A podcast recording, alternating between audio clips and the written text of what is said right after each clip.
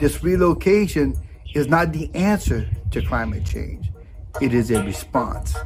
Because even after this relocation takes place, um, the effects of what is going on will still be there. It won't make it different. It is just a response. Där berättar Chris Brunette. Han bor på ön Ile de Jean-Charles i Louisiana i södra USA. Tidigare så bodde flera hundra personer på ön, men nu finns bara tolv familjer kvar. Tidigare så var ön lika stor som Manhattan, men sedan mitten på 1950-talet så har ön förlorat 98 procent av sin landmassa. 2016 så beslutades att öborna skulle evakueras innan ön försvinner helt. De som fortfarande bor där blir några av USAs första klimatflyktingar. För det är på grund av klimatförändringarna som ön nästan försvunnit helt och hållet. Några av orsakerna är stormar och orkaner som drabbat ön. Hur är läget på ön idag och vad kommer hända med byborna när de evakueras? Hur många fler riskerar att bli klimatflyktingar i just USA de kommande åren? Och kommer det bli någon form av förändring när Joe Biden blir president i januari? Det här pratar vi om i dagens Aftonbladet Daily. Och det gör vi med vår reporter Emma Lovén Svensson. Hon har varit och besökt ön och berättar hur det var där. Det var en väldigt speciell plats att besöka. För det första var det otroligt vackert. Det här landskapet som är liksom spräckligt av eh, land och vatten om vartannat börjar ju redan flera mil upp inåt landet. Och sen blir det mer och mer vatten ju längre ut man kommer. Ehm, den här ön har ju varit betydligt mer full av liv än den är idag. Den var nästan, som jag förstått det på lokalborna där, som mest levande för ungefär 20 år sedan, för då bodde ungefär 300 personer där ute. Men efterhand när eh, vattnet har kommit allt närmare bebyggelsen och hotet från orkaner och stormar har ökat så har flera personer valt att flytta därifrån och nu bor det bara ungefär 12 familjer kvar där och jag träffade ju en av dem, Chris, som har bott där. Hans familj har bott på den här ön i åtta generationer. Vad är det som har hänt på den här ön? Det är egentligen en kombination av saker som har hänt. Ehm, det, det handlar ju primärt om att bebyggelsen som finns på ön nu hotas av vatten. Och det handlar om man skulle kunna säga att det handlar om att marken har eroderat, det vill säga försvunnit och luckrats upp och hamnat nere i vattnet. Eh, samtidigt så har det här då lett till att översvämningar, vattenmassorna hotar bebyggelsen i större utsträckning.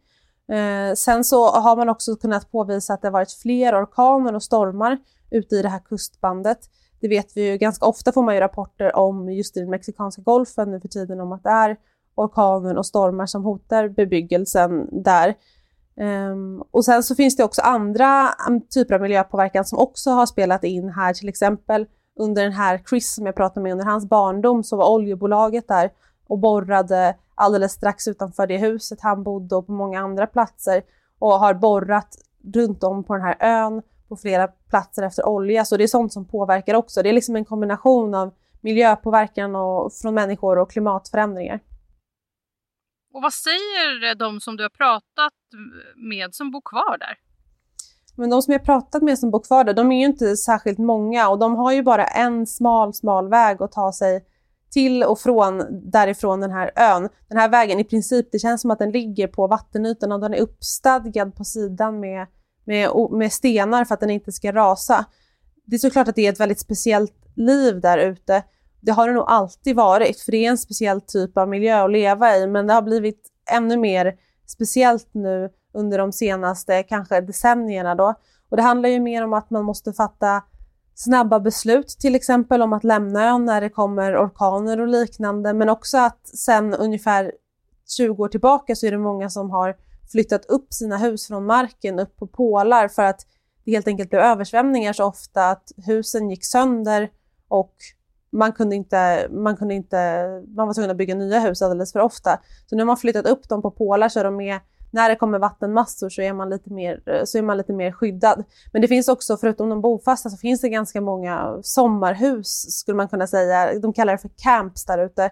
Men det är liksom, man åker, man bor inte där primärt utan man åker ut dit på, på sommaren eller på, på semestern och, för att fiska och liknande.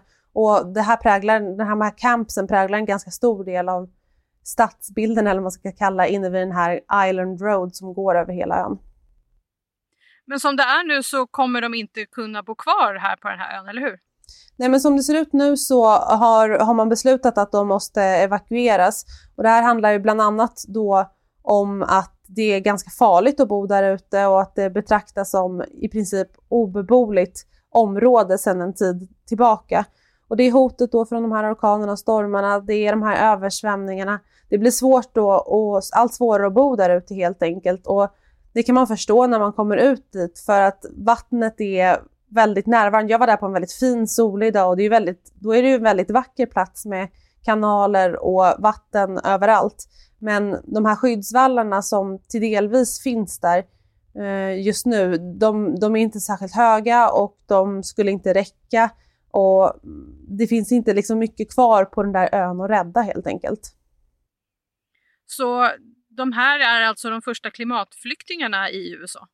Ja, precis. De blir de första klimatflyktingarna i USA. Det finns också andra platser som blir berörda av det här, men de här kommer behöva evakueras genom liksom organiserade insatser och de ska ha lämnat ön innan 2022 enligt ett beslut från 2016. Så det är ju på så vis eh, ganska anmärkningsvärt att man nu har fattat de här besluten om att faktiskt eh, aktivt evakuera de sista som bor kvar. Och vad händer med eh, den här byn eh, när alla måste flytta? Men jag pratade ju med eh, byns chief som hette Albert. Eh, han hade själv flyttat från ön inåt landet någon halv mil ungefär till ett lite mer stabilt eh, tegelhus på lite mer stabil mark. Eh, han är ledaren för den här byn där ute och han berättade ju om en, en by som, som är splittrad nu. Allt fler har flyttat från ön pö om pö. Det finns flera anledningar till att folk flyttar. Det finns vanliga anledningar till att man vill jobba inne på fastlandet eller några åker för att plugga eller några gifter sig och flyttar därifrån. Men det var också många, berättade han, som fattade beslut om att lämna när antalet orkaner ökade. Och det här har gjort att eh, många har flyttat till, även om många bor kvar i kanske i närområdet, så har man flyttat till lite olika platser och blivit lite utspridda.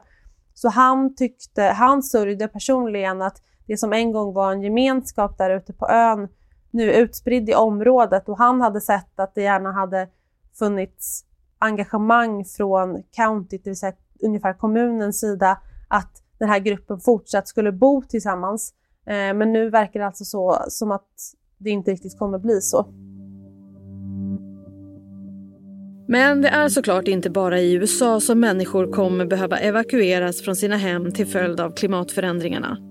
Vi läser ofta de dystra rapporterna om miljöhoten som påverkar oss allihop. Och invånarna på den lilla ön Ile de Jean-Charles kan alltså bli några av de första klimatflyktingarna i USA. Men de kommer inte bli de sista, tyvärr. Vi hör Emma Lovén Svensson igen. Ja, det kom en rapport tidigare i år från den amerikanska statens eh, revisionsverk där man just tittade närmare på den här ön och en plats till i Alaska som heter Newtok som också drabbats av erosion. Och där handlar det om att husen riskerar att falla ner i marken. Um, och utifrån de här två områdena och några områden till som hotas av liknande av vattenmassor men också av eh, bränder, eh, aggressiva skogsbränder, så har man börjat titta på hur många människor i USA som just nu bor på platser som i framtiden kommer kunna påverkas så mycket av klimatförändringar att de kommer bli obeboeliga. Och det man kom fram till då är att det handlar om miljontals klimatflyktingar i framtiden det de här rapportskrivarna ville trycka på då handlar om att den amerikanska staten och den amerikanska apparaten är i nuläget inte helt enkelt beredd på den storskaliga förflyttning av folk som skulle kunna behövas i framtiden. Så de lämnade ju in det här till kongressen eh, och krävde att någon typ av eh, någon typ av eh, organisation ska skapas för, som har ansvar för att lägga upp en plan för alla de här människorna som kommer behöva omlokaliseras. Och det är ju också någonting som man kanske inte har hört talas så mycket eh, om innan. Det här, de personer som har behövt flytta har fått hjälp från olika delar av eh, kanske eh, den här countyt och kommunen eller lokalt från den delstat de bor. Men de menade nu, de som skrev den här rapporten, att det här kräver en nationell samordning framöver för att det kommer beröra så pass många människor och någon måste vara, sättas på papper ansvarig för att de här flyttarna helt enkelt ska gå rätt till, att folk ska få rätt ersättning och att allt ska gå schysst till och att eh, folk ska få nya trygga platser att bo på. Mm, för det är ju så ändå att eh, president Donald Trump har ju ändå sagt att det här med global uppvärmning är en bluff. Så det verkar ju ändå finnas som att det är några som är på honom nu och liksom säger att vi måste agera här. Precis, alltså han har ju kallat det här för en bluff. Han har dragit eh, ur eh, USA ur eh, Parisavtalet som handlar om klimatet. Ehm, det är också så att stora delar av hans parti också inte riktigt ser den här eh, frågan som en särskilt prioriterad fråga. Så det är klart att det inte varit särskilt prioriterat under hans presidentskap. Um, så det finns ju självklart en poäng med att de, att de lämnar in den här, den här rapporten nu. Uh, samtidigt så är det ju så att det hela är komplicerat. I ett område som Louisiana till exempel så röstar nästan 60 procent av delstatens invånare på Republikanerna ändå och det handlar mycket om andra frågor också. Till exempel så är det många som historiskt har gjort det där. Det handlar om att eh, oljebolagen är stora där, man inte vill att de ska försvinna. Man tror att, att Demokraterna och deras prat om miljöhot kommer kunna hota en stor arbetsgivare lokalt. Och det finns massa anledningar till att, till att folk... Eh, det finns många aspekter, det är en komplex fråga helt enkelt. Men om man pratar med de aktivister som jobbar i området, det gjorde jag lite när jag var på plats här i Louisiana, så menar ju de att det är en viktig förändring nu när Biden kommer att bli president. Då var ju det precis det jag skulle fråga dig. Tror man att det blir skillnad nu då när Joe Biden blir president i januari? Ja, alltså det, det är beroende lite på vem man frågar så, så är det ju antingen någonting bra eller någonting dåligt såklart. Men av de miljöaktivister jag pratade med i Louisiana så så sa de ju att eh, man hoppas på att man kan återsluta USA till Parisavtalet. Man hoppas kanske att man får till en så kallad Green New Deal, det vill säga någon form av klimatplan för USA. Eh, de vet dock att de eh, fortsatt kommer behöva pusha på den här frågan för att få den upp på agendan.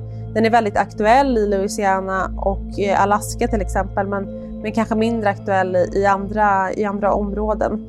Samtidigt så det, finns det även de som som inte, även de som, av de som bor på ön till exempel, eh, Ile Chanchal där jag var, det är inte så att de nödvändigtvis tror att Joe Biden är den som kommer kunna, kunna rädda Louisiana och, och deras ö, utan flera av dem tycker att Trump är, är det rätta valet och menar att det är viktigt att arbetsgivare som oljebolagen och liknande är kvar. Så det är väldigt komplicerat. Det är väldigt många olika åsikter kring det här. Sist här hörde vi Emma Lovén Svensson som är reporter på Aftonbladet och som varit på plats på den lilla ön Ile de Jean Charles i Louisiana. Jag heter Jenny Ågren och du har lyssnat på Aftonbladet Daily som är vår dagliga nyhetspodd. Vi kommer ut med nya avsnitt på vardagar så följ oss i din poddspelare så missar du inga avsnitt. Vi hörs snart igen. Hej då!